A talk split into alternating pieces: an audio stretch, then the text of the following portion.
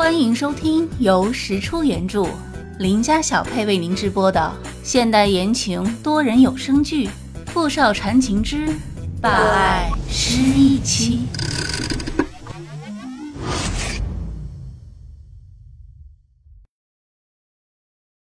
第33集。这天，念小北换上一身黑色的长裙，坐上了车。通知设计部众人集合开会。念小北坐在汽车后座上，看着手里的文件。设计一组组长洛丽塔，耶鲁大学毕业，从事设计6年。可惜是张莫凡留下的野草，也只能让他跟着张莫凡一起被烧个精光了。当他准时到达公司的设计部会议室时，所有人都已经在自己的位子上坐好，等待着。那个叫洛丽塔的设计师正坐姿随意地晃着腿，和旁边人聊着天。念小北轻咳一声，微笑地绕过长长的桌子，走到主位上坐了下来。一组组长洛丽塔是哪位？半晌之后，洛丽塔才懒洋洋地晃了晃胳膊。我是。你一会儿去财务部把工资领了，就可以走了。什么？你要开除我？你知不知道我是公司特聘回来的？洛丽塔一副天不怕地不怕的模样。行业内有这个规矩，一般都不会轻易开除特聘设计师，否则声名不佳，对日后公司的人才引进会有不良影响。念小北轻笑了一下，不动声色。各位请打开你们桌上的文件。这是设计部门第一组组长来公司这3年时间所有的贪污受贿明细，还有他分别在去年、前年一共3次，有6件设计品都涉嫌抄袭。所以，洛丽塔女士，今天你从公司离职后，公司也将正式对你提起法律诉讼。洛丽塔脸上已经没有了刚才的自信，她不可置信地翻看着桌子上的文件。手上的力度大到像要将文件翻烂了似的。这些都是你伪造的，想要污蔑我，没那么容易。你知道我后面是谁吗？哼，伪造？那你倒是说说，你后面是谁呀？让大家也见识见识你犯罪的底气。不用紧张。我没紧张。洛丽塔依旧嘴硬。但藏在桌下的手却不停地拉着自己的衣角。洛丽塔女士，我劝你还是赶紧回去找一个好的律师，我可不认为柯达企业会帮你打这场官司。念小北眼神冷冷地扫过在场每一个心怀不轨的人，然后将手里的文件丢回会议桌上，站起身，缓缓地踱着步子，依次走过每一个人的座位，直到有人脸上汗水淋淋，有人开始如坐针毡了，他才再度开口。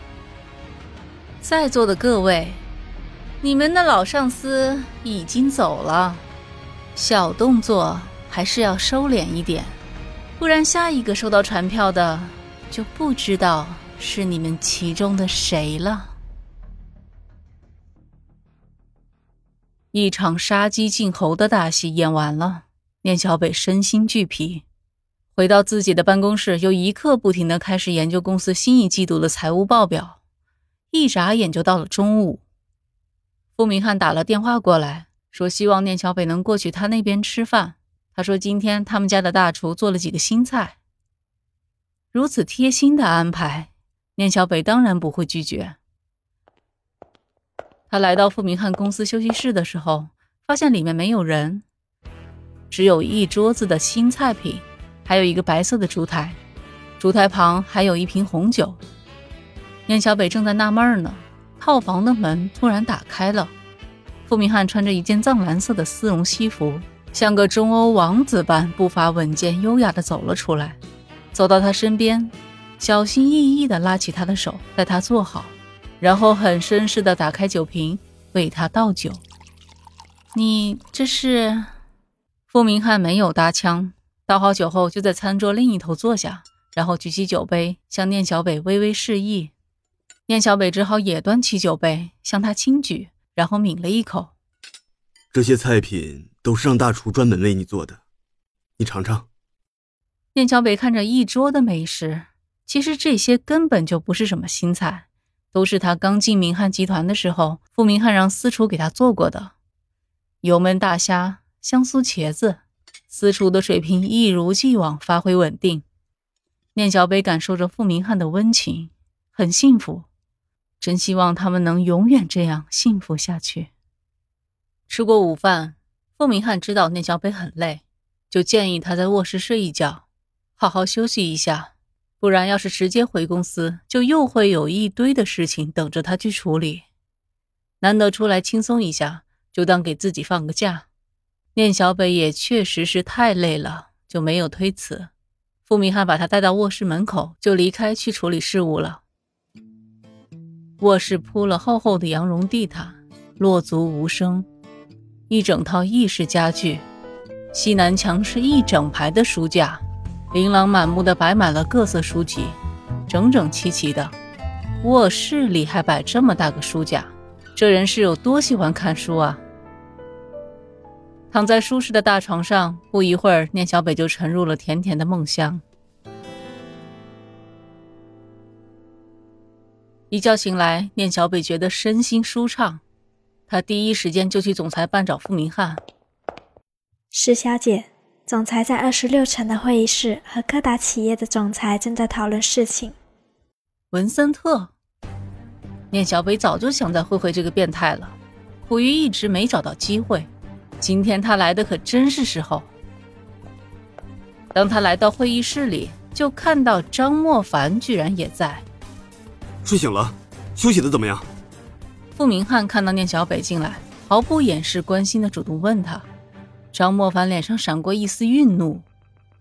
休息的很好，不过下一次要是你能再多陪我一会儿，那就更好了。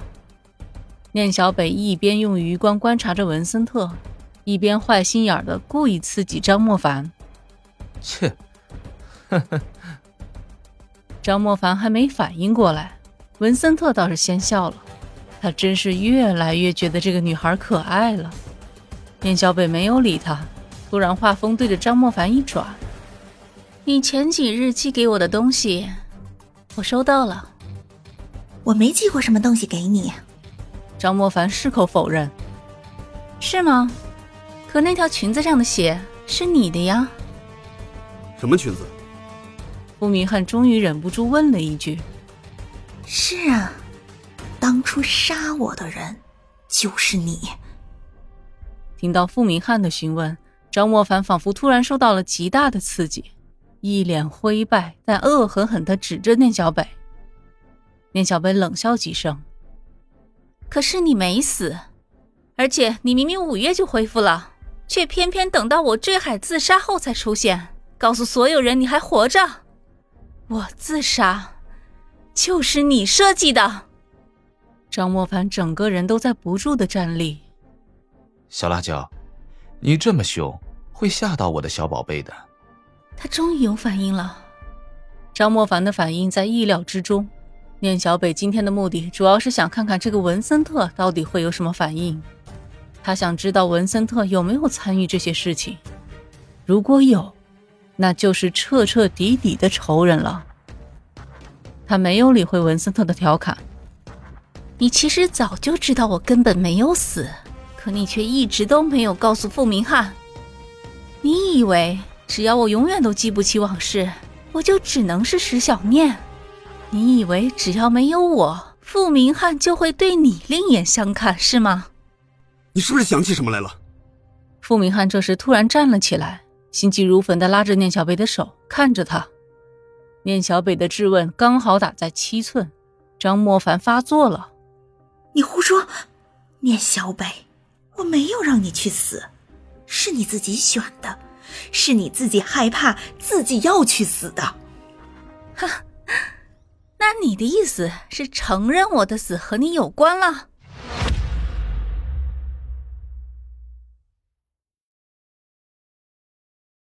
？”OK， 您刚才收听的是《富少缠情之霸爱失忆妻》。